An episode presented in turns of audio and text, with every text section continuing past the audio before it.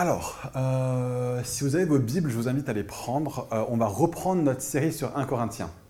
Euh, on avait pris une petite pause autour de la période de Noël, mais si vous vous souvenez, le dernier texte qu'on avait regardé, on avait fini sur 1 Corinthiens 6, verset 8. C'est Niki qui nous avait partagé un, message formidable sur les relations les uns avec les autres, comment gérer le conflit les uns avec les autres. Euh, et en fait, ce qu'on va faire, c'est qu'on ne va pas continuer depuis le chapitre 6, verset 8, on va sauter directement jusqu'au chapitre 8. Euh, il y a une raison pour ça, c'est qu'à partir de 1 Corinthiens 6, verset 8, et sur tout le chapitre 7, euh, Paul parle de relations amoureuses, de mariage, de couple, de sexualité, de célibat et de toutes sortes d'autres choses comme ça. Et c'est un sujet où on s'est dit on veut vraiment prendre le temps d'enseigner dessus. On sent que c'est un enjeu euh, qui est euh, très fort, qui est très important à la fois dans l'Église et dans la société alentour. Euh, et puis avec Kevin et aussi sans doute en, s'entourant d'autres personnes, on veut juste prendre un temps en amont de préparation pour pouvoir parler de ces textes et parler de ces choses de la bonne manière, en parler de façon juste, en parler de façon biblique, en parler de façon équilibrée et de façon puissante pour que ce soit à la fois vraiment pratique et qu'en même temps on ait une vision renouvelée euh, de la sexualité qui s'accorde avec euh, ce que dit la Bible. Et donc on veut simplement prendre le temps pour ça, plutôt que de juste entrer dedans à la va-vite, la tête baissée, parce qu'on sent qu'il y a des vrais, vrais enjeux là-dedans et que si on réussit à bien parler et à bien penser et à bien vivre sur ces sujets, qu'on peut vraiment avoir quelque chose de pertinent à dire au niveau de notre société, euh, simplement en sautant ces versets, ces, chapitres, on saute un petit verset qui est peut-être important pour nous aider à bien comprendre le chapitre 8. Donc juste regardez 1 Corinthiens 7, verset 1. Ce verset dit, Venons-en à ce que vous m'avez écrit. Ça c'est important. Euh, parce que jusque-là, euh, on a passé quelques passages un petit peu houleux. Et où Paul faisait référence à des échos qu'il avait eus sur l'Église. La première partie de la lettre, c'est Paul qui parle euh, bah, des échos qu'il avait eus sur l'Église corinthienne. Là maintenant, il passe dans une partie de la lettre et jusqu'à la fin de 1 Corinthien plus ou moins. Paul va répondre tour à tour à des questions que les Corinthiens eux-mêmes avaient posées à Paul sur des sujets qui les intéressaient euh, et qui les tracassaient, ou sur lesquels ils avaient des questions. Et donc, chapitre 7, ça parle déjà de ça, ça parle de relations, ça parle de célibat, ça parle de toutes sortes de choses comme ça. Et puis, chapitre 8, ça continue. Et donc, il commence, il continue, euh, chapitre 8, en disant ça. Pour ce qui est, et à nouveau, c'est une question que les Corinthiens ont posée dans cette lettre, pour ce qui est des viandes sacrifiées aux idoles, tous, c'est entendu, nous possédons la connaissance. La connaissance enfle, mais l'amour édifie. Si quelqu'un s'imagine connaître quelque chose, il ne connaît pas encore comme il faudrait connaître. Mais si quelqu'un aime Dieu, il est connu de lui. Donc, peut-on manger des viandes sacrifiées aux idoles? Nous savons qu'il n'y a aucune idole dans le monde, et qu'il n'y a d'autre Dieu que le Dieu unique, car bien qu'il y ait de prétendus dieux au ciel ou sur la terre, et qu'il y a de fait plusieurs dieux et plusieurs seigneurs, il n'y a pour nous qu'un seul Dieu, le Père de qui tout vient et vers qui nous allons, et un seul Seigneur, Jésus-Christ, par qui tout existe et par qui nous sommes. Mais tous n'ont pas la connaissance. Quelques-uns, marqués par leur fréquentation encore récente des idoles, mangent la viande des sacrifices comme si elle était réellement offerte aux idoles, et leur conscience, qui est faible, en est souillée. Ce n'est pas un aliment qui nous rapprochera de Dieu, si nous n'en mangeons pas, nous ne prendrons pas de retard. Si nous en mangeons, nous ne serons pas plus avancés. Mais prenez garde que cette liberté même, qui est la vôtre, ne devienne pas une occasion de chute pour les faibles. Car si l'on te voit, toi qui as la connaissance, attablé dans un temple d'idoles, ce spectacle édifiant ne poussera-t-il pas celui dont la connaissance est faible à manger des viandes sacrifiées et grâce à ta connaissance, le faible périt, ce frère pour lequel Christ est mort. En péchant ainsi contre vos frères et en blessant leur conscience, qui est faible, c'est contre Christ que vous péchez. Voilà pourquoi, si un aliment doit faire tomber mon frère, je renoncerai à tout jamais à manger de la viande plutôt que de faire tomber mon frère. Alors je ne sais pas qu'est-ce que vous avez retenu de ce texte, je ne sais pas si, ça vous a semblé limpide comme de l'eau de roche ou un petit peu euh, bizarre, euh, mais en fait il y a un enjeu que Paul présente ici, je vais mettre une petite image euh, pour vous aider à visualiser. Dans le monde gréco-romain, il y avait cet, enjeu qui, qui était les viandes sacrifiées aux idoles. Alors qu'est-ce que c'est que ça? C'est un enjeu qui est typique de l'époque, qui pour nous est un petit peu absconce. Mais dans les euh, villes gréco-romaines, il y avait des temples. Et dans ces temples, il y avait des cultes à des fausses divinités. Et la majorité des viandes qui se vendaient au marché avaient d'abord été tuées et préparées dans les temples en face de statues d'idoles. Et donc forcément, ça pose des problèmes, ça pose des questions à des personnes qui viennent de devenir chrétiennes. Maintenant qu'on est en Christ, on doit avoir un mode de vie euh, qui met Jésus à la place centrale dans chaque aspect de nos vies. On doit abandonner notre ancienne vie et être totalement donné à Jésus. C'est ça, être chrétien. Et donc, est-ce qu'on a le droit de manger cette nourriture qui a été préparée dans un temple où on adore des dieux païens? Et, plus encore, comme dans, certains villages encore en France, euh, à côté de l'église, il y aura peut-être une, une, salle qui est là, qui est d'usage communal, qui est d'usage commun.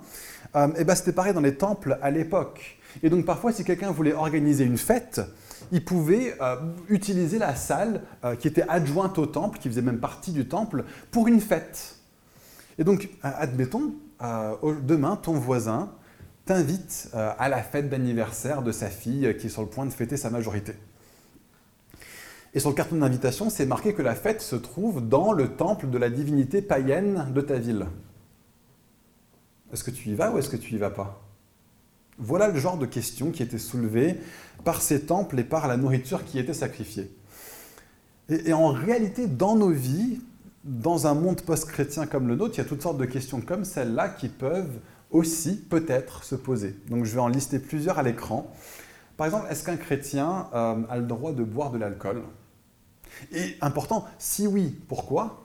Et si non, pourquoi pas?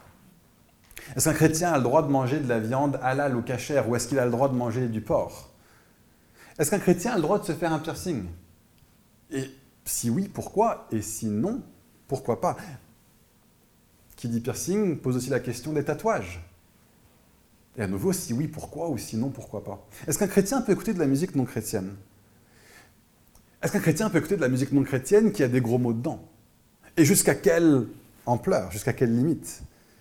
Est-ce qu'un chrétien a le droit d'utiliser les instruments dans les rassemblements d'église, les instruments qui sont utilisés dans la musique des non-chrétiens?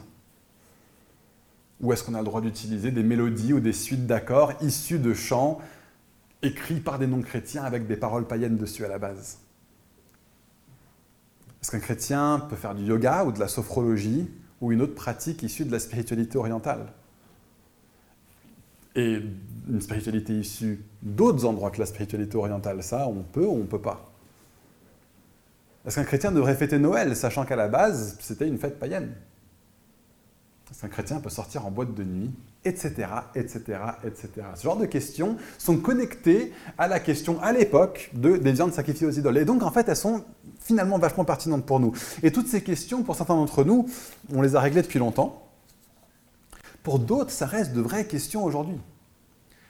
Et pour d'autres, bah en fait, notre façon de répondre à ces questions, c'est juste de regarder autour de nous dans l'Église, comment est-ce qu'on a toujours fait, euh, et puis on suit le flot, et puis on justifie euh, notre réponse à partir de là.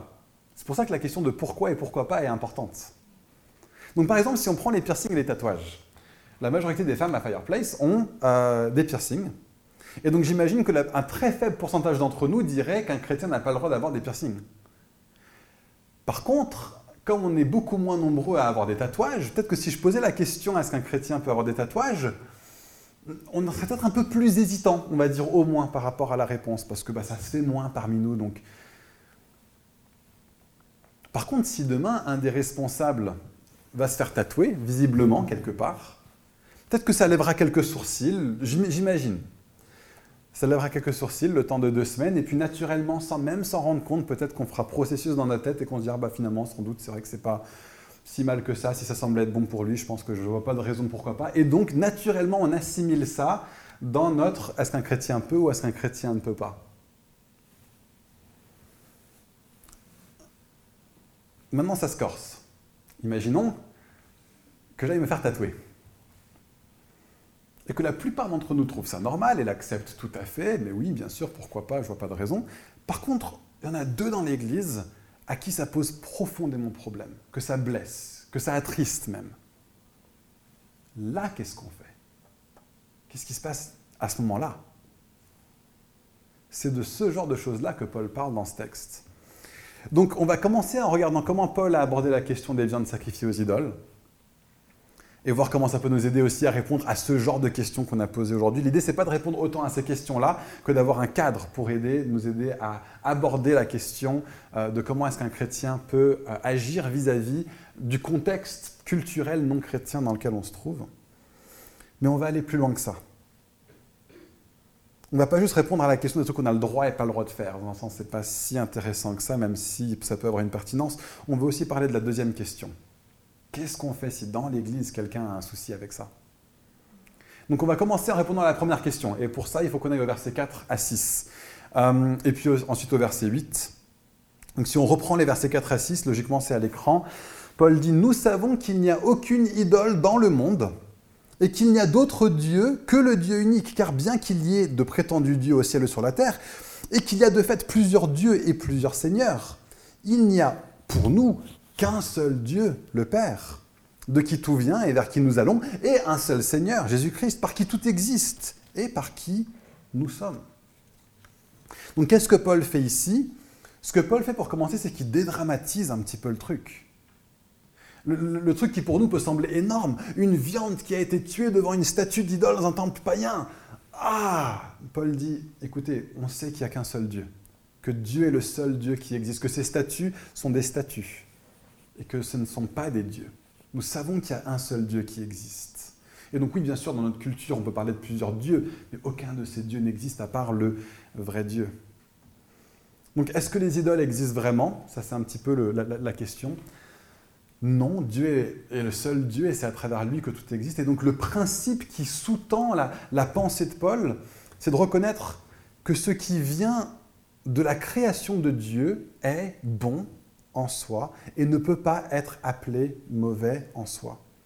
Donc il commence en prenant le truc en bloc, en quelque sorte. Est-ce que les idoles du temple devant qui ces viandes sont sacrifiées existent vraiment? Non. Donc, ok.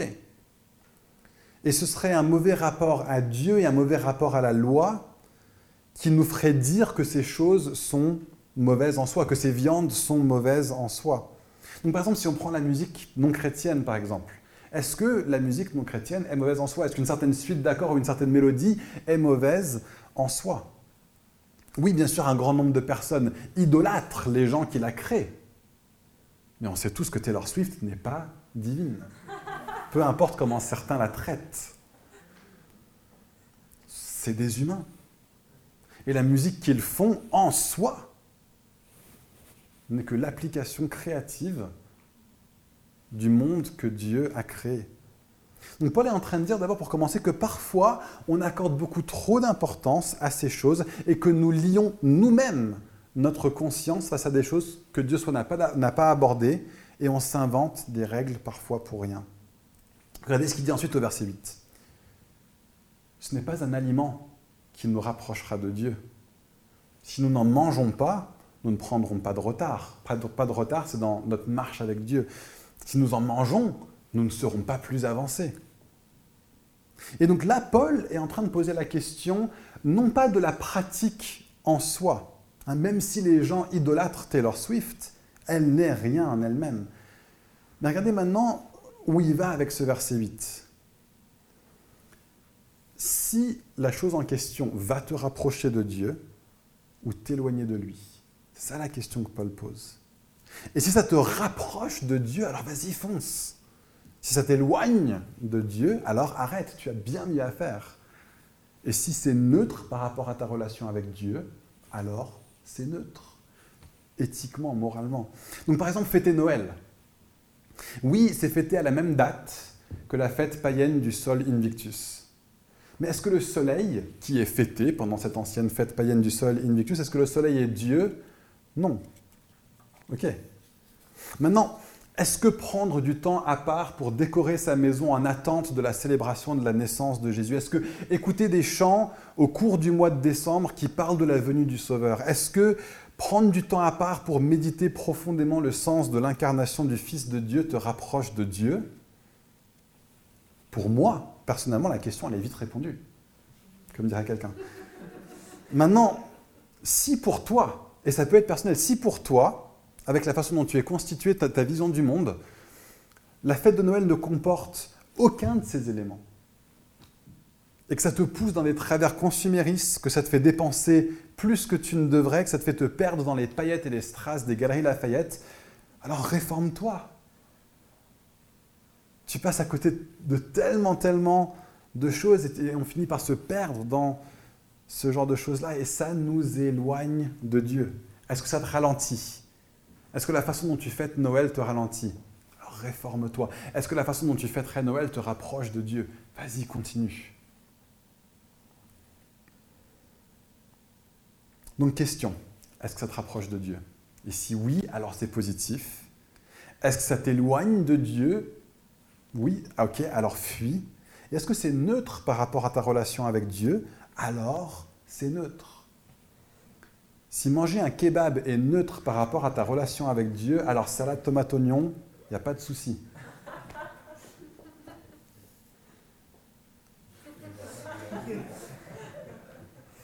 Si tu as une raison selon Dieu de te faire un tatouage en toute conscience, je n'ai pas d'objection, je n'ai pas l'impression que Paul pose d'objection dans ce texte. Fais bien attention à pourquoi est-ce que tu le fais, cherche vraiment dans ton cœur. Donc voilà le principe qui sous-tend la vision de Paul. Agis de façon à développer ce qui t'est le plus précieux, c'est-à-dire ta relation avec Dieu. Pas parce que tu le dois, mais parce que tu le veux en tant qu'enfant de Dieu. Pas parce que tu y es obligé, mais parce que tu le peux. Tu as accès à la présence de Dieu. Il n'y a rien qui soit plus précieux que ça. Vivre sa vie pour autre chose que ça, c'est comme un enfant qui joue avec une mare de boue, alors qu'à 200 mètres de l'autre côté de la colline, il y a une plage énorme qui s'ouvre à lui. Et tellement souvent, en tant que chrétien, on se focalise sur des choses qui nous distraient par rapport à Dieu, qui nous ralentissent, mine de rien. Et je pense qu'on devrait être peut-être beaucoup plus radicaux par rapport à ça n'a pas autant se poser la question de est-ce que ceci, est-ce que cela. La question c'est est-ce que dans notre temps, on exerce notre temps, est-ce qu'on met en pratique notre temps pour boire aussi profondément que possible à la source de toute joie, Dieu lui-même? Nous avons été libérés par Dieu de toutes ces autres choses pour pouvoir vivre la relation avec Dieu lui-même. Donc les amis, on aborde souvent cette question depuis une perspective de loi. Est-ce que je dois, est-ce que je ne dois pas? Alors que la mort de Jésus à la croix nous a libérés de ce genre de formalisme. Paul va dire dans un texte qu'on est sur le point de lire qu'en Christ, tout est permis. Mais est-ce que tu vas continuer à faire des trucs qui t'éloignent de Dieu si tu es devenu son enfant adoptif? Tout est permis, mais tout n'édifie pas. Ça, c'est donc 1 Corinthiens 10. Et on va lire 1 Corinthiens 10 parce que Paul continue à parler des viandes sacrifiées aux idoles. Il, prend quelques chapitres de pause et puis il revient sur cette question des viandes sacrifiées aux idoles au chapitre 10 à partir du verset 18. Donc on va les afficher à l'écran, vous pouvez aussi les suivre dans votre Bible. Ceux qui mangent les victimes sacrifiées, c'est-à-dire les viandes qui viennent d'être sacrifiées devant ces statues d'idoles, ne sont-ils pas en communion avec l'autel? Que veux-je dire? Que la viande sacrifiée aux idoles ou que l'idole ait en elle-même quelque valeur Non. Mais comme leurs sacrifices sont offerts aux démons et non pas à Dieu, je ne veux pas que vous entriez en communion avec les démons. Vous ne voulez pas boire à la fois à la coupe du Seigneur et à la coupe des démons. Vous ne pouvez pas participer à la fois à la table du Seigneur et à la table des démons. Ou bien voulons-nous provoquer le Seigneur? Sommes-nous plus forts que lui? Tout est permis, mais tout n'édifie pas. Tout est permis, mais tout ne convient pas. Tout ce qu'on vend au marché, mangez-le, sans poser de questions par motif de conscience, car la terre est à lui et tout ce qu'il contient. Dieu a créé toutes choses et il est le seul Dieu. Si un non-croyant vous invite et que vous acceptez d'aller à la fête, là, dans la salle adjacente, acceptez d'y aller, mangez tout ce qui est offert sans poser de questions par motif de conscience. Hmm. C'est intéressant quand même. Donc Paul fait ici entrer en jeu un autre enjeu, un troisième enjeu. Les idoles n'existent pas. Peu importe comment les gens traitent les statues qui sont devant eux, ou les supermarchés dans lesquels on va, ou les sites web comme Amazon, ou toutes sortes d'autres choses qui constituent des, idoles pour nous aujourd'hui. Par contre, derrière ces cultes d'idoles, il peut vraiment y avoir des esprits qui sont, eux, tout à fait réels, tout à fait existants. Et donc forcément, on ne va pas aller se rapprocher de trucs qui nous exposent à l'influence démoniaque. Pourquoi? Parce qu'on appartient à Jésus. Donc, troisième question à se poser. Est-ce que ces pratiques ou ces objets qui vous posent question sont volontairement, consciemment et ouvertement des pratiques qui affirment l'adoration qu'un autre Dieu que Dieu? Est-ce que c'est lié à de l'occulte? Est-ce que c'est lié à des pratiques démoniaques Si oui, on n'a rien à faire à toucher à ces choses. Le principe de Paul est qu'un chrétien n'a rien à faire à jouer avec quelque chose qui est connecté à du démoniaque. Donc là, on parle de choses peut-être comme le yoga. Est-ce que c'est une pratique qui est développée dans un cadre qui cherche à faire le culte d'un autre Dieu que le Dieu véritable? Oui, alors, c'est ancré, c'est connecté à du démoniaque. Dans le pire des cas, les amis, ça peut nous associer à une spiritualité, ça peut nous, euh, nous associer à une spiritualité qui conduit à des emprises démoniaques. C'est des choses qui existent vraiment. Des personnes qui sont données à des pratiques sans même s'en rendre compte et qui ont ouvert des portes démoniaques dans leur vie. Mais même dans le meilleur des cas, même dans le meilleur des cas, hein, où on se dit que oui, bon, c'est quand même vachement euh, sécularisé aujourd'hui dans, le monde occidental, notre façon de vivre ces choses, même dans ce meilleur des cas, ça nous conduit à entrer dans des trucs qui proviennent de spiritualité, qui ont un rapport à Dieu et un rapport au monde qui est foncièrement différent de celui de la Bible, et donc qui nous conduit à vivre notre vie spirituelle, à rechercher euh, notre marche spirituelle, notre relation avec Dieu, selon des modes et des codes, et selon une façon de chercher Dieu qui n'est pas biblique. Donc laissez-moi juste m'acharner encore un tout petit peu sur les spiritualités occidentales, parce qu'en réalité c'est super séducteur dans notre société en ce moment, dans notre contexte actuel. Où est-ce qu'on trouve dans la Bible une spiritualité qui parle de faire le vide de soi? Regardez les, paroles des chants, les paroles des textes bibliques que Julie et Joël nous ont lus ce matin. C'est constamment de venir à Dieu qui est notre plénitude. Et jamais, jamais, jamais de faire le vide en nous-mêmes. Ça n'existe simplement pas dans la Bible. La plénitude de vie qu'on trouve dans la Bible se trouve dans la plénitude de Dieu, dans sa présence, où il est notre rocher, où il est notre ancre, où il est celui sur qui on s'accroche. La restauration de notre être se trouve non pas en faisant le vide, mais en buvant profondément de Christ. Donc par exemple, la spiritualité orientale est extrêmement euh, forte sur cette question de la sérénité. Et parfois, on peut même avoir l'impression en tant que chrétien que la sérénité, c'est un objectif à atteindre, c'est même une valeur chrétienne. La Bible ne nous parle jamais de sérénité. La sérénité, c'est quoi? La sérénité, c'est cette petite mare plate qu'on voit derrière, sans aucun mouvement et sans aucun dérangement. Là n'est pas l'objectif de la Bible. Là n'est pas la spiritualité biblique. La Bible, c'est pas cette petite mare plate sans mouvement et sans dérangement. La Bible, elle, elle nous parle de paix. Et la paix dans la Bible, si on peut mettre la prochaine image, la paix dans la Bible, ce n'est pas une absence. La paix dans la Bible, c'est une présence. C'est pas le, mot shalom en hébreu, ça ne parle pas de l'absence de conflit. Ça parle de la présence d'abondance. C'est ça le shalom biblique une abondance de vie et de la glorieuse manifestation de Dieu au plus profond de ton cœur. Ce n'est pas une petite mare plate qui ne doit pas être dérangée.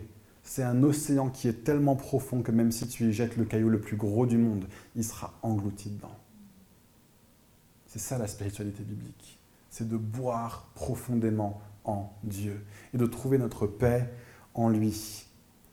que même si les vagues et le vent se déferlent, nous avons un rocher, nous avons une assurance, nous avons quelqu'un qui, même quand il y a des choses qui viennent nous déranger, il y a quelque chose de plus profond. C'est ça la paix de Dieu. C'est ça ce que recherche et ce qu'offre le christianisme. Et on ne le trouve pas en faisant le vide de soi-même. On le trouve en puisant en Christ qui vit en nous.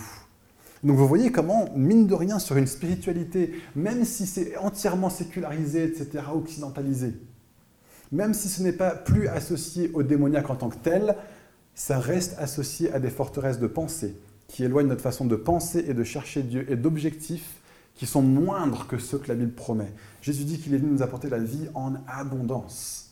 Et si on cherche autre chose que ça, nous ne puiserons pas à la plénitude des délices de ce que Dieu nous propose. Donc voilà, fini mon acharnement euh, sur le yoga et compagnie.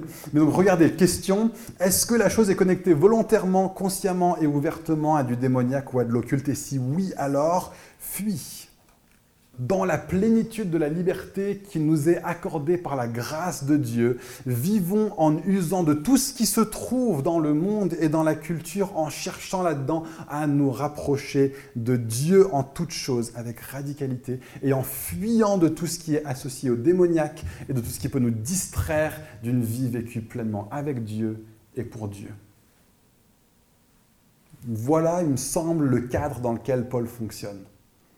Est-ce que ça nous aide à répondre bibliquement aux questions qu'on avait posées au début Et au pourquoi Est-ce qu'on répondrait oui ou non aux différentes choses Et pourquoi est-ce qu'on mettrait des bémols à certains endroits Parfois ça peut être oui, mais hum, fais attention, parce que. Ouais On se sent un peu plus équipé pour les questions du début? Bon, c'est super. C'est super parce que ce qu'on vient de faire, c'est qu'on vient de se doter de plein de connaissances. Et ça, c'est vraiment super. Rien contre la connaissance. Mais regardons les versets 1 et 2. Pour ce qui est des viandes sacrifiées aux idoles, maintenant, Fireplace, nous avons la connaissance, c'est entendu. La connaissance enfle, mais l'amour édifie. Si quelqu'un s'imagine connaître quelque chose, il ne connaît pas encore comme il faudrait connaître. Donc si on ressort d'ici aujourd'hui avec un super cadre pour bien prendre des bonnes décisions bien bibliques, et puis qu'on ouvre notre téléphone et qu'on va sur Facebook et qu'on voit que sur un groupe de jeunes chrétiens sur Facebook, euh, il y a une personne qui pose la question suivante. Est-ce que j'ai raison ou pas d'être gêné par le fait que mon pasteur s'est fait un tatouage?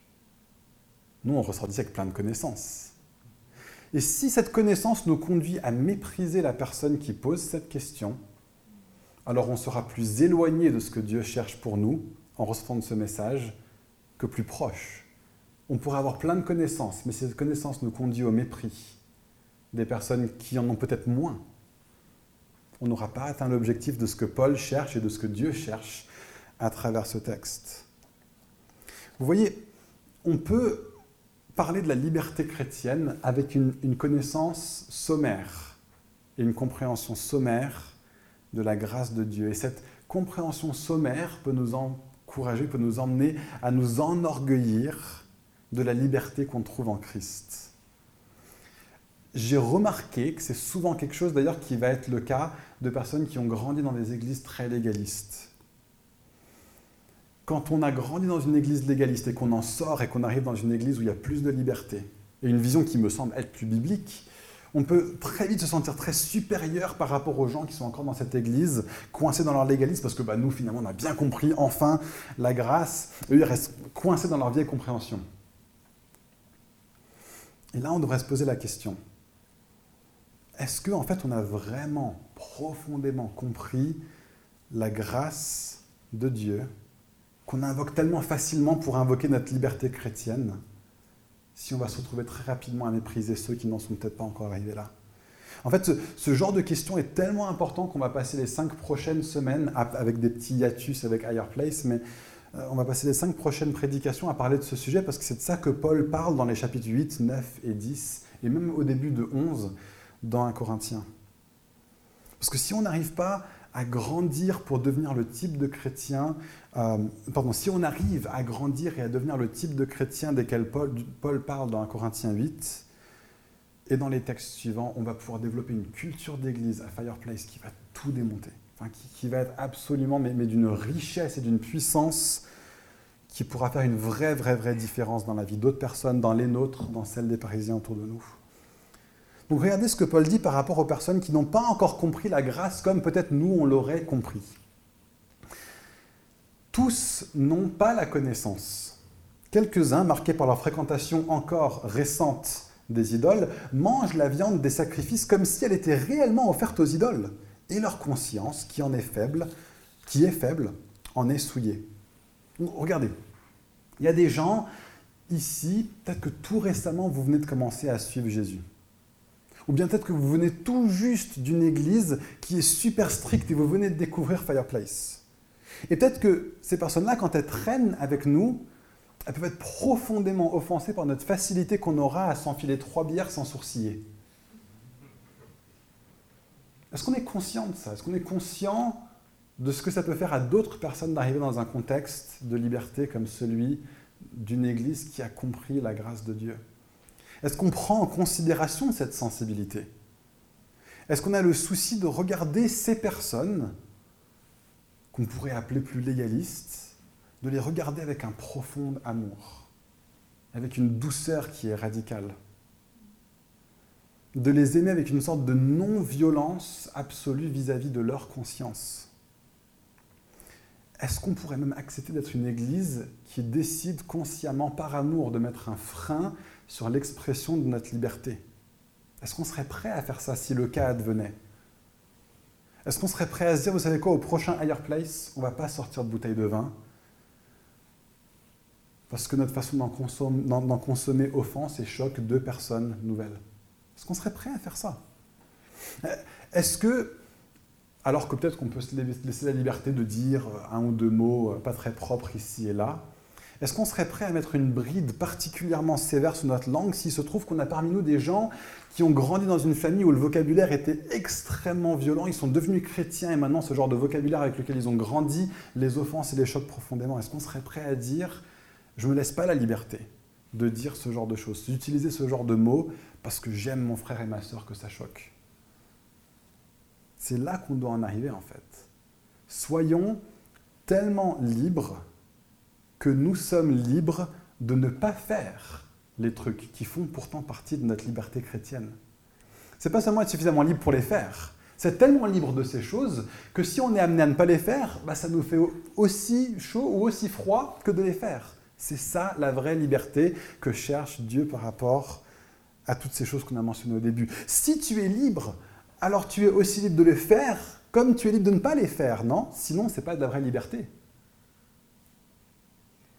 L'expression de la liberté, euh, peut-être chez des gens que je mentionnais tout à l'heure, peut-être qui ont grandi dans des églises très légalistes, peut parfois être aussi violente et virulente que le légalisme duquel ils sortent. Il faut faire très attention à cette, à cette violence qu'on peut avoir à vouloir absolument pouvoir exprimer notre, liberté. Fondamentalement, c'est un enchaînement qui est aussi profond que ce qu'on avait avant. C'est pour la liberté que nous avons été libérés de la loi de Dieu. Pour pouvoir dire oui au kebab et pour pouvoir dire non au kebab. De façon 100% égale. Donc est-ce que si demain, on va dire à l'Église, on va demander qu'on ne mette pas de musique non chrétienne quand on est entre gens de l'Église parce qu'il y a quelques personnes qui sont choquées par ça? Est-ce que, ça, est-ce que ça vous révolterait qu'on dise ça? Ça peut, hein? Mais c'est ça que Paul cherche dans ce texte. Regardez les derniers versets du passage. Prenez garde que votre liberté même, qui est la vôtre, on est bien libre, mais que cette liberté ne devienne pas une occasion de chute pour les faibles. Car si l'on te voit toi qui as la connaissance, attablé dans un temple d'idole, ce spectacle édifiant ne poussera-t-il pas celui dont la conscience est faible à manger des viandes sacrifiées Et, grâce à ta connaissance, le faible périt, ce frère pour lequel Christ est mort? En péchant ainsi contre vos frères et en blessant leur conscience qui est faible, c'est contre Christ que vous péchez. Voilà pourquoi, si un aliment doit faire tomber mon frère, je renoncerai à tout jamais à manger de la viande plutôt que de faire tomber mon frère. Est-ce qu'on se rend compte de ce que Paul est en train de nous dire ici? Nous pouvons être le plus enseigné que possible dans la théorie et dans le concept, avoir la théologie la plus pure du monde et quand même avoir tort en pratique. On peut avoir raison de la mauvaise manière, comme on peut avoir tort de la bonne manière. Et Dieu regarde le cœur. Paul est moins intéressé dans cette querelle de la viande sacrifiée aux idoles de savoir qui a le plus raison et qui a le plus tort dans cette controverse théologique. Et il est plus intéressé par comment est-ce qu'on peut vivre la tension de la controverse théologique en étant radicalement et sacrificiellement rempli d'amour pour celui qui ne pense pas comme nous. C'est pas dingue ça? En fait, cette question de la viande sacrifiée aux idoles ou toutes les autres questions que j'ai mises au début, ce genre de questions, c'est des tests. Est-ce que nous recherchons l'amour par-dessus tout? Et c'est ça le vrai enjeu de ce texte. Donc en fait, ce qu'on cherche en tant qu'Église, ce qu'on cherche à bâtir comme culture à Fireplace, c'est oui, bien sûr, d'avoir de la connaissance doctrinale. C'est pas moi qui vais dire le contraire. Et, et d'avoir la pratique la plus proche de tout le meilleur de ce que Dieu a en réserve pour nous, dans la liberté qu'il nous a accordée en Jésus-Christ, nous qui sommes les enfants de Dieu, glorieusement libérés.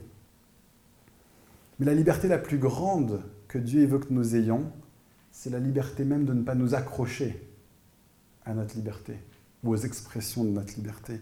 Il veut qu'on soit libre de sacrifier, peut-être même pour le reste de notre vie, l'expression de notre liberté par amour pour notre frère et notre sœur. Il veut qu'on soit tellement rempli de l'amour de Dieu que bah, tu peux renoncer à ton tatouage, ou à ton piercing, ou à aller à un concert, ou à boire de l'alcool, même à fêter Noël. Parce que de toute façon, j'ai déjà tout en Dieu. J'ai déjà tout en Christ par sa mort à la croix. Donc, bière ou pas bière, j'ai Dieu, donc j'ai tout.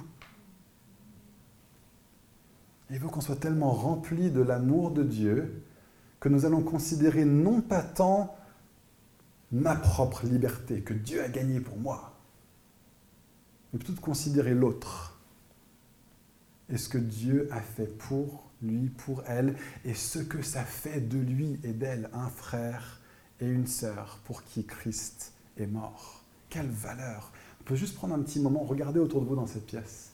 Regardez-vous les uns les autres. On va finir là-dessus. Je sais qu'on est masqué, vous êtes quand même magnifique. Regardez-vous. Dans cette pièce, tous ceux qui sont ici parmi nous et qui sont croyants en Jésus-Christ, et si vous ne l'êtes pas, vous êtes invités à le devenir ce matin. Et tous ceux d'entre nous qui sont croyants, nous sommes frères et sœurs. Toutes les personnes que vous voyez dans cette pièce et qui ont donné leur vie à Jésus, voici la valeur de ces personnes. Elles ont la valeur de la mort du Fils de Dieu lui-même pour leur vie. Voilà la valeur que vous avez. Voilà la valeur que nous avons. imaginez maintenant que vous êtes Dieu quand vous regardez d'autres personnes. Comment est-ce qu'on se considère les uns les autres? Comment est-ce que ça change notre regard? L'Église est le rassemblement des enfants de Dieu. On peut se dire ça pour s'enorgueillir, je ne pense pas que ce soit le but. C'est justement pour nous faire nous dire waouh Chaque fois que j'interagis avec quelqu'un dans l'église, je suis en train d'interagir avec un enfant de Dieu. Il y a une, quelque chose de saint là-dedans, quelque chose de profond là-dedans.